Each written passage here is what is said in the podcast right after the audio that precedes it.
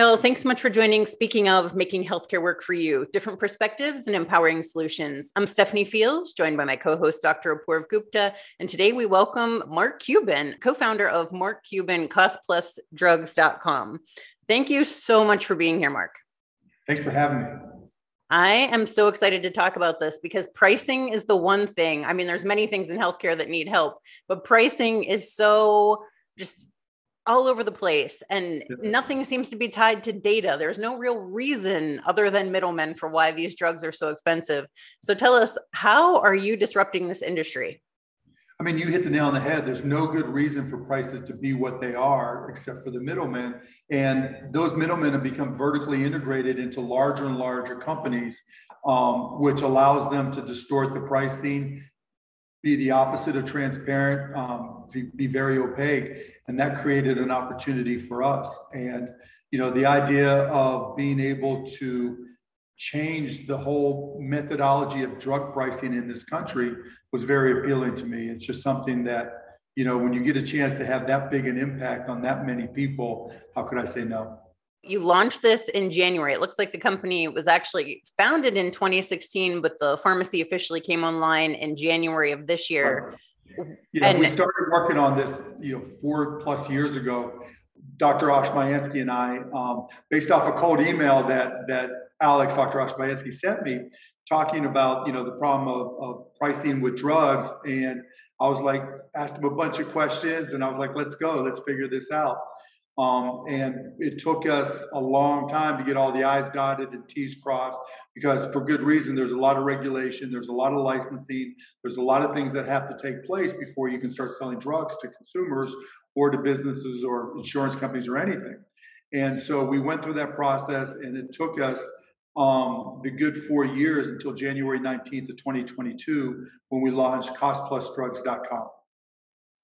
That's fantastic, Mark. So you mentioned you're you're you're obviously not afraid of disrupting the industry. You're going right, after it. But are the middlemen fighting back? And uh, are they, can they block you from access to certain medications? Is, are you worried about that at all? They're not fighting back quite yet. They've talked about it, but they kind of laugh at us because we're relatively small to them compared to them. Um, but we, you know, we've heard some things where some of the manufacturers are concerned that you know they might get dropped from a formulary or might, you know, there might get their prices raised. But for the most part, um, you know, the point we've made to the manufacturers and distributors is that look, the manufacturers are are for most off more often than not um, incorrectly painted as the bad guys when it comes to drug pricing. That you know whether it's insulin or whatever it may be, the, the prices that they make available to these middlemen are typically relatively reasonable.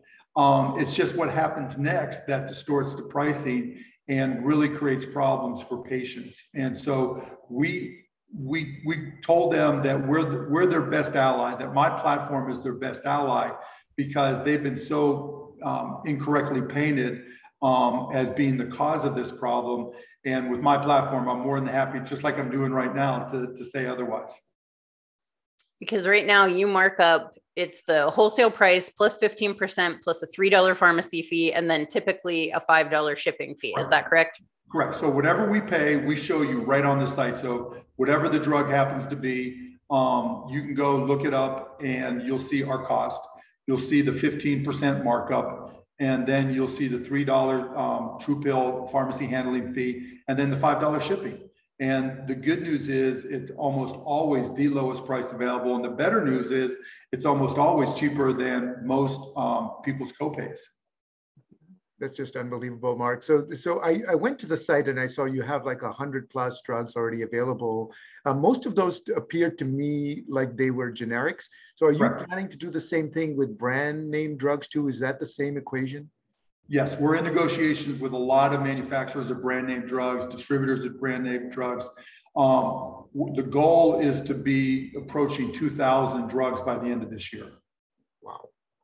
Yeah. And then you also have a factory that you broke ground on. And so, how do things change with that? Does because you have this partnership with TruePill, will you still be using them, or are you able yeah. to then become completely self-sustaining once this factory is open? No, you know, the, the approach with the factory that we're building in, in the Deep Ellum section of Dallas um, is that we want to be able to do injectables and drugs that typically um, have shortages and that are hard to come by and make them not only available to patients, but just as importantly, available to hospitals. Because what happens often is that there are shortages or the pricing when there are shortages just gets inflated significantly. So we intentionally chose drugs that to make first that um, are that we think we can have the greatest impact not only on pricing but on equity.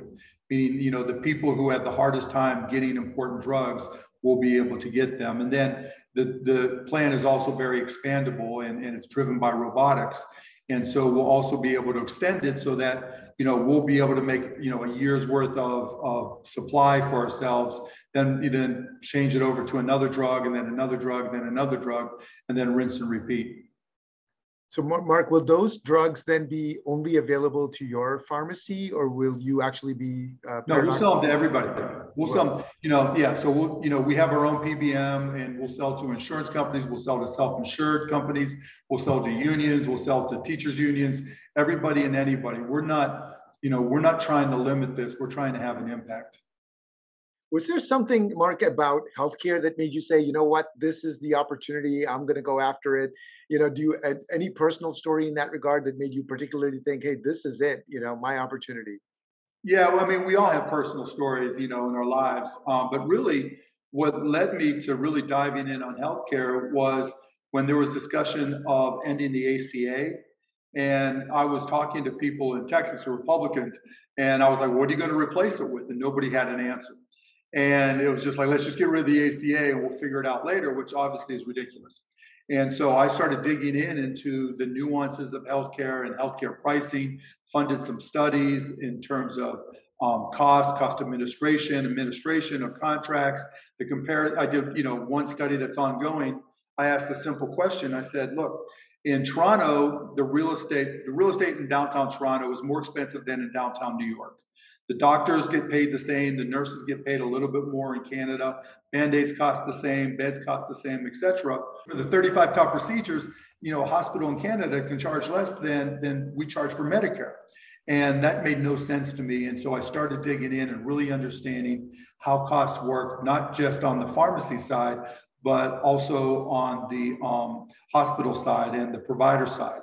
And then as I started talking to Dr. Oshmyansky, um, I brought up the, the case of um, the Pharma Bro. And it was like, well, if he can increase prices by 7,500%, then there must be an opportunity for us to reduce prices just as significantly to get closer to cost and just be, be just as disruptive, only without the greed. And that also led to um, us really digging in and really was the impetus for us starting costplusdrugs.com. Wow. So, Mark, one, one question I have for you then is that you know there's a lot of talk these days about price transparency in this country, and I just wonder what you, based on what you found with Canada, is there just greater price transparency there versus here? Is that part of what's leading? To yeah, that? I mean, one of the studies I wanted to do was to go to all the top hospitals across the United States and just ask them how they do their cost accounting.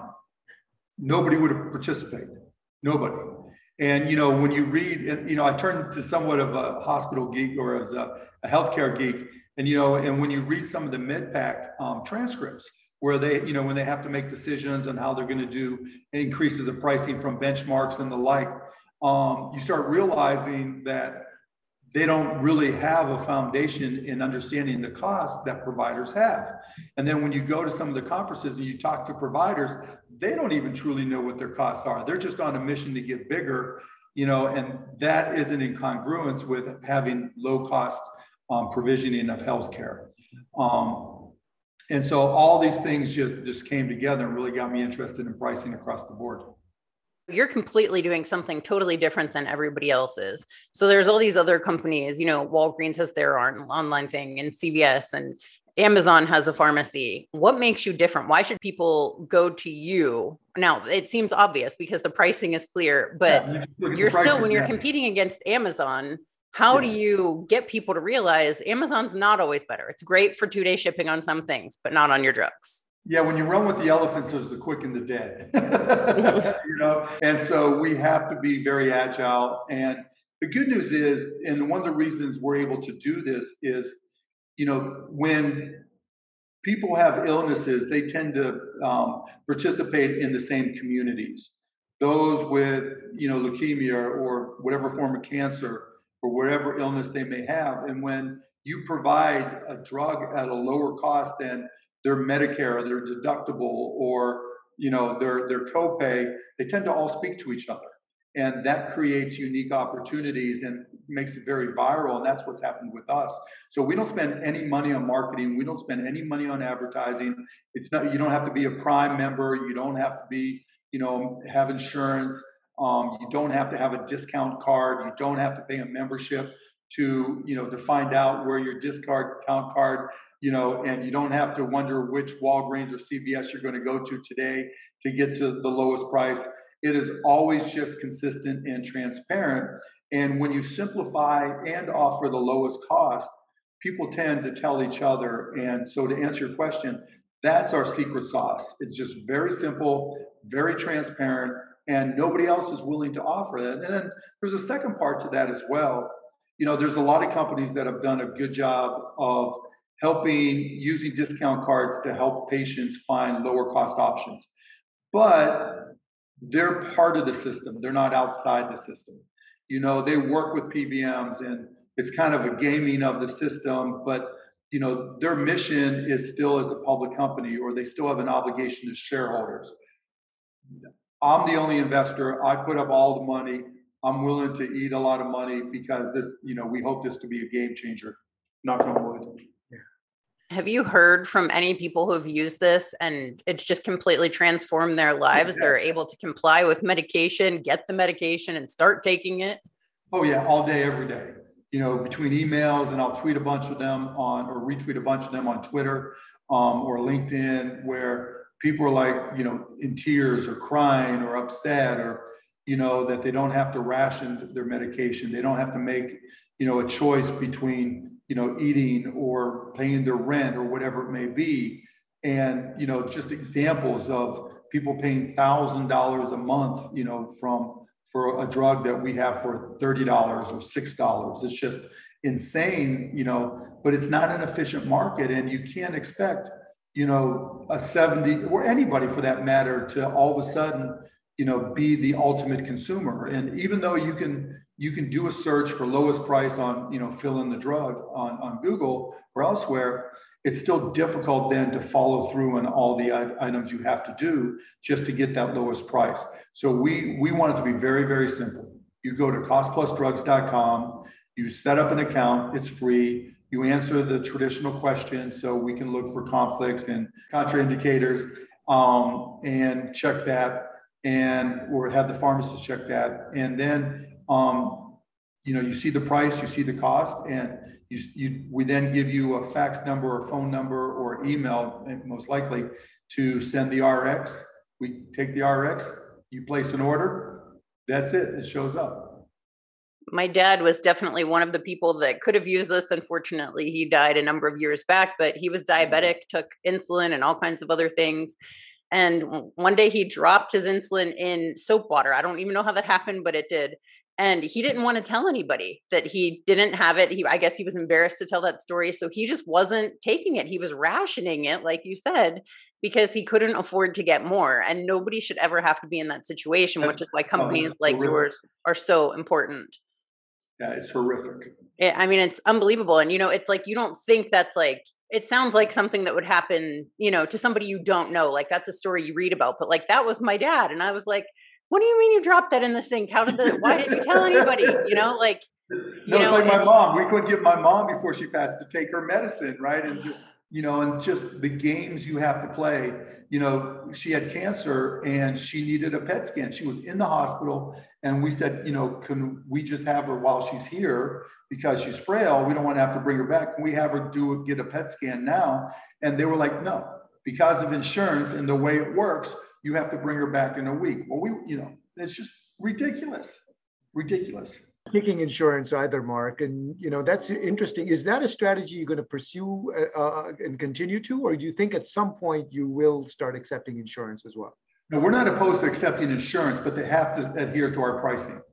And so the, the insurance companies that are vertically integrated with PBMs and um, retail pharmacy chains, they're not going to work with us.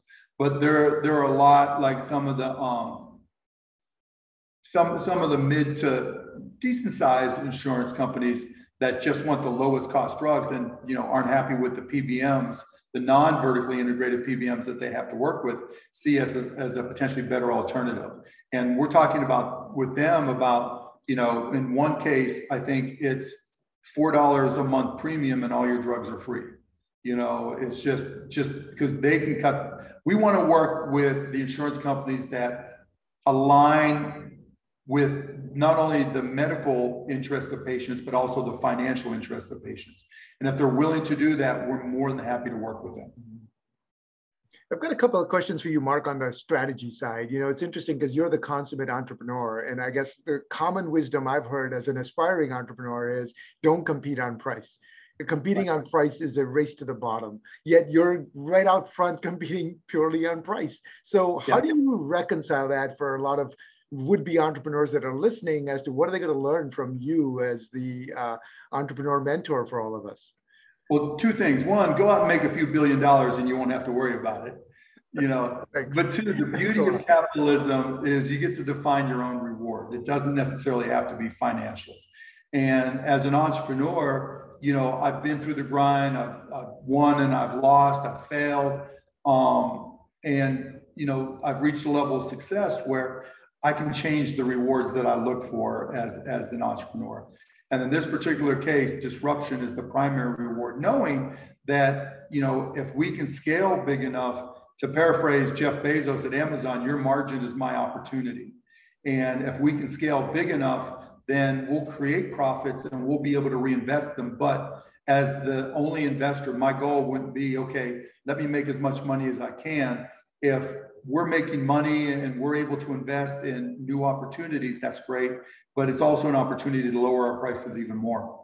That actually leads to my second question, which you just mentioned. You've talked about disruption. Clearly, that's what's motivating you here. Is it your view that you can only disrupt from outside uh, you know and i asked that question i'll just preface it again by saying i'm a consultant by day i work with healthcare industry we're trying to help make them better from within you know what we call care transformation but you know you, is, what, what's your view on that is it is it ultimately only going to happen by companies like you that come in from the outside fortunately no not at all but you've got to be able to break down the traditional barriers of the way things have always been done particularly for providers you know, you can't expect insurance companies to, you know, all of a sudden become transparent. You know, that's the antithesis of their their business.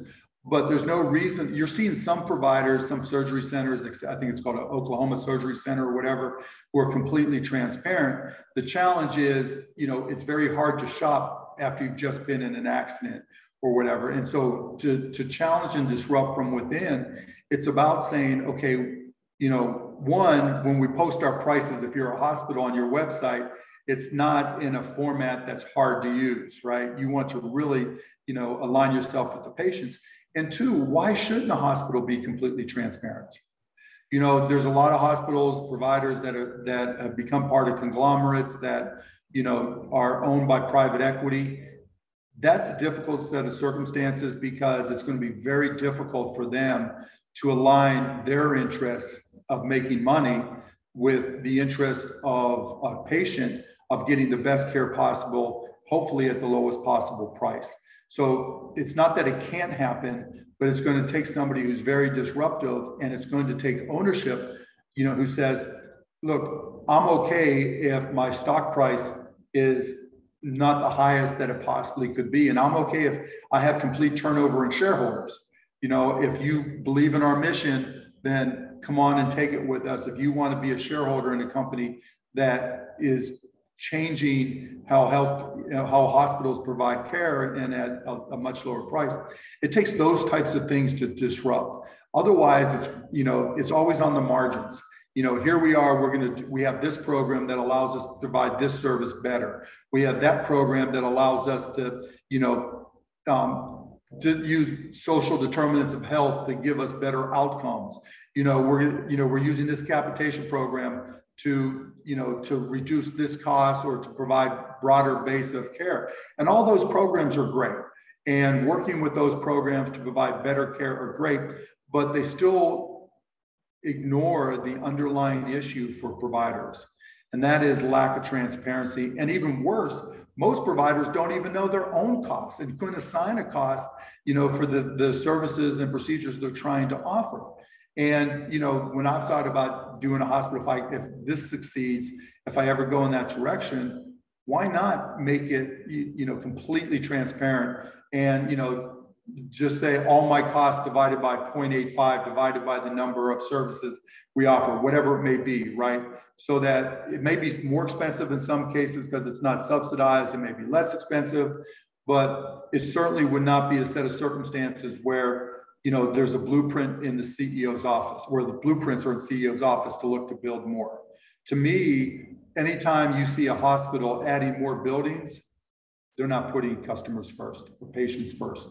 Now, they might argue with that, well, we, we, need to have this new cardiac center. We need to have this new, you know, machine that goes ping, and that's all potentially true. Um, but in any given city, you don't need five leading cardiac, you know, centers, right? Or 16 orthopedic centers. You know, that we're competing on the wrong elements in my mind. It's interesting when you were saying that about building more buildings. It reminded me of something that Howard Stern said whenever he switched to Sirius. He said, you know, in the traditional radio stations, he said everybody has the offices. And he's like, everywhere I've been, every time I see more offices, I know there's just, you know, more, more bureaucracy. Nothing good ever comes out of, you know, just building more offices. And then the other thing that struck me was, you know, when you're talking about healthcare and the costs and lack of transparency, I mean, it's so similar to buying a car. You know, it's a dance. And, eh, you know, if you're not really fully aware of all of the things you're dealing on, you ultimately have no power because there's no anything. It's just you're going in blind, trying to figure it out. And you have to be skilled. And we can't reasonably, in emergency situations, expect people to be doing that. Well, and so, you're, you're, exactly right. But on, even on top of that, you know, if you look at the way insurance is structured relative to providers, you know, they redo their contracts every one, two, three years, which adds a whole new layer of administration and um, uncertainty, and it requires more more administrators to to deal with the contracts. Which is why you know 21% of what we spend on healthcare in this country is administration you know, just the simplest things like a standardized contract, a standardized term for all contracts. Like in the NBA, all players have the basically the same contract. There's just some, you know, you change the um, amount guaranteed, you change the, the amount that's earned by the player, but there's standard player contracts. In most industries, they use standard contracts. That I'm aware of, nowhere in healthcare is that the case. So if you want to come up with something that'll just reduce that administration cost from 21% to 20%, which is billions of dollars, require a standard contract, require a standard term. You know, ding them under the ACA on the medical loss ratio because I understand why they did it that way and you know an 85% and 15 um, but the reality is that means that the interest of the insurers, the payers, and the providers are aligned, but they're not aligned with low cost with the patient because net 15% of a bigger number is a bigger number. And that's the business they're in. And so while it was a nice change from what it was before, um, we still have a long way to go. And it's all basic math and transparency. We just, you know, going back to Dr. Gupta's question, it's hard to change from the inside if when you're inside, you still don't even know your costs. There's still no transparency to the inside. I don't even know if CEOs of hospitals have full transparency in what their costs are. Yeah, they don't, unfortunately. So, so Mark, isn't that uh, ultimately what you were just saying? Isn't that also still another version of capitalism at play? And you know let the best insurance company win. What's preventing the market from really rewarding those people that get it right versus not? I mean there's there's something horribly wrong with the with the market but i'm hoping you as a as a disruptor may have some interesting uh, you know thoughts on that. What what is preventing that market from aligning? Well one is scale right? Because there are health companies that try to do it on a smaller level and they've been able to raise money and have an impact but if you're covering 100,000 patients, that's great for those 100,000 patients. but there's still 300 million other people left, you know, that, that aren't going to participate. And so that in and of itself is the biggest challenge. And the second is, you know, most entrepreneurs, myself included, if you're just, you know, building your net worth and you get an offer to get acquired, you're going to get acquired, you know? And so, you know, those companies that may build up to 100, 200, 300 million dollars in premiums and they get multi-billion dollar offers, good chance they're going to say yes. And while it, you know, it may not be by definition antitrust, it certainly is, you know, stubs the toe of, of um, the best pricing and best practices.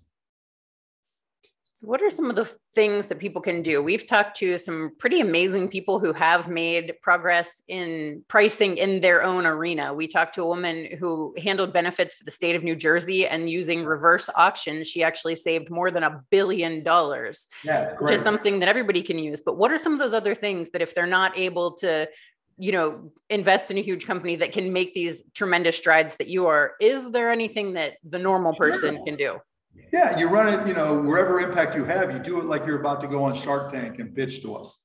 You know, you want to run it like a normal business. And what happens is that, you know, with lobbying and everything, you know, the incumbent industries do everything possible to prevent that. But, you know, like in New Jersey, like in Maryland, like in some other states where they've opened things up or they, they've set pricing, um, you know, there are significant opportunities, but it all starts with transparency you know, and enforcing that transparency. Like if a hospital doesn't show their prices, you know, it's supposed to be a hundred dollars a day, maybe a thousand dollars a day. They don't give a shit about that. You know, that's less than it costs them to deal with it. And so, you know, there's got to be real enforcement that takes place as well. Um, it's just such a game that gets played, and it's such un- so unfortunate. Um, you know, hopefully, I don't, it, it's going to be, it would be tough just to start hospitals from scratch and have them grow to scale. But there, you know, if you look at Canada, right, there's a lot of arguments to be made why our system is better, but Canada does some basic things that I think are really smart that in turn could be negotiated to get lower prices from providers. One thing they do is they pay for um, malpractice insurance. Comes from the province you know and that's a huge variable cost that also gives everybody an excuse. Now you want you want those hospitals to hire as best they can but i think hospitals already don't want to deal with you know doctors who aren't very good right? You know maybe we need to do a, a database of doctors who have moved from hospital to hospital for you know negative reasons but paying malpractice insurance is one thing they do. The other thing they do is all bills are guaranteed. Now the pricing is set but you know, right now there's a lot of gamesmanship played with charge masters and um, care given for the local community, um, charitable care provided. And so even though if someone walked in and they might charge them thousand dollars because of the charge master, they're taking ten thousand dollars worth of charitable value, and they're saying it's because they don't get fully reimbursed for everything. Well, you eliminate that game. Just you know, set the price and for somebody who walks in and you pay all bills. Now, some of that happens with the ACA and others, but you know, you make that fully available. And the third thing um, that I think is more, just as important, if not more so, most of the beds in Canada are two per room. We don't like that in the United States. And I don't know what percent, I forget, I did know at one point, how many hospital um, rooms have two beds. But I, I know I was in Canada and I had a kidney stone and I was in Toronto and I waited like everybody else. And I had, you know, I had a roommate, you know, when I was going through the whole thing, and um, that was fine. I don't care, you know. But you setting a precedent where, you know, for ex for any hospital of any size, you have to have some percent, 50% of your rooms have to have two beds. Now all of a sudden, their costs drop and they have every opportunity to charge less to the patients that are using you know, beds with roommates. And so those are the types of things that aren't overwhelming, that won't cost us a ton of money, and will have significant impact. Wow, Mark, that's uh, unbelievable. You you know you brought up Canada a few times, so I feel like maybe on my final question I should go there. You know, mm-hmm. the, the the the the it's amazing the results that they get in Canada, uh, and ultimately it comes back to the single payer system, which so many American capitalists are deathly opposed to. So is this uh, ultimately just a political fight that we're never going to win, or is there a way to disrupt that status quo as well in terms of how do we ultimately get to that? One i don't know that single payer is the best option in this country simply because like i was reading um, representative jayapal's um, proposal for um, single payer. And it starts with the um, the secretary of health and human services will do a b and c. Well the secretary of hhs um, changes by administration and they come and go. And so you really put a lot of power around single payer or lack thereof in one person's hands, and it, it could effectively turn it into a political position. Just like the last administration really did all they could to disable the ACA, you would see someone come in under a not friendly um, um, administration and, and try to disable it. So that's part one. Part two is it's not right that your tax dollars go to pay for my health care. Now, some people would argue we both should get, all of us, everybody should get the exact same healthcare. And I'm fine with that, but I think it should be a, um, a hybrid system, if you will, where that is means tested so that let's just to pick numbers under you know 2x of the federal poverty level in the United States, your healthcare is free right? Above that, and you just pay your normal taxes and everything. Above that, it's on a means tested basis. So if you know the federal poverty level is you know for a single individual is 25,000 a year and you make 50,000 a year um, or let's just say you make $60,000 a year then based off of an index means testing you pay no more than 2% of your income um, in additional taxes to cover your health care okay and then above a certain amount, you pay all of it at pure cost, at fully encumbered cost. This way, the people who need it the most, that are that are most vulnerable, have all their health care paid for. And there's also enough interest in offering high-end services to somebody with more income so that if I want concierge medicine, okay, I can get it and it's worth it to the hospital potentially to invest in that, which also gives you a differentiation from Canada where you know the United States kind of acts as the the concierge healthcare um, facility for the country of Canada. So I think that kind of um, covers all those bases potentially, because um, you never know until you know, right? The best laid plans. But I, I really think it, it, should be indexed so that the people who need it the most, it's free, and the, everybody else up, you know, up to a certain point gets it indexed on a means tested basis, and you know, and then anybody can pay direct if you want. So if, you know, the person who's at 10% or is that making $15,000 a year has got a rich uncle or, you know, you know, has got a, a job that has great insurance, right? Because you wouldn't get rid of insurance, you would just have them compete. Um, then great, let them go to the highest end doctor that they can afford. Um, because you want you want the incentives for high quality care and technology, et cetera. So you asked, I'm sure you regret asking, but now you know. I love it. No, thank you. Well, for my final question, I'm going to bring it back to costplusdrugs.com and find out where you hope that this is going to be in the next five years and well, how you hope that it might change the face of healthcare. Small question. you know, first, everybody, you know, listening, go to costplusdrugs.com, sign up for an account, tell us if we carry it, you know, buy from us. If we don't, tell us what prescriptions you need, what medications you take, and we'll we'll send you an email the minute we add them. Like I said, we we are looking to add 2,000 plus drugs by the end of the year, um, including name brand. Um, but the goal in five years is to be making as many of our own as we can, to be the low cost provider, to have actually lowered our prices so that hopefully we're doing such high volumes instead of cost plus 15 it's cost plus 10 um, and to completely have turned upside down the whole drug pricing mechanism in this country and maybe outside this country as well, so that um, all those vertically integrated companies that have, you know, created the distortion have no choice but to respond and to try to match what we do. Uh, that make me a very happy person. Thank you so much for being here and talking all things healthcare and especially all about your company because it's really disrupting the industry and it's impressive. Well, we're trying. Thank you, Stephanie. Thank you, Dr. Gupta. Um, and you can follow us on Twitter and all social media at Cost Plus Drugs.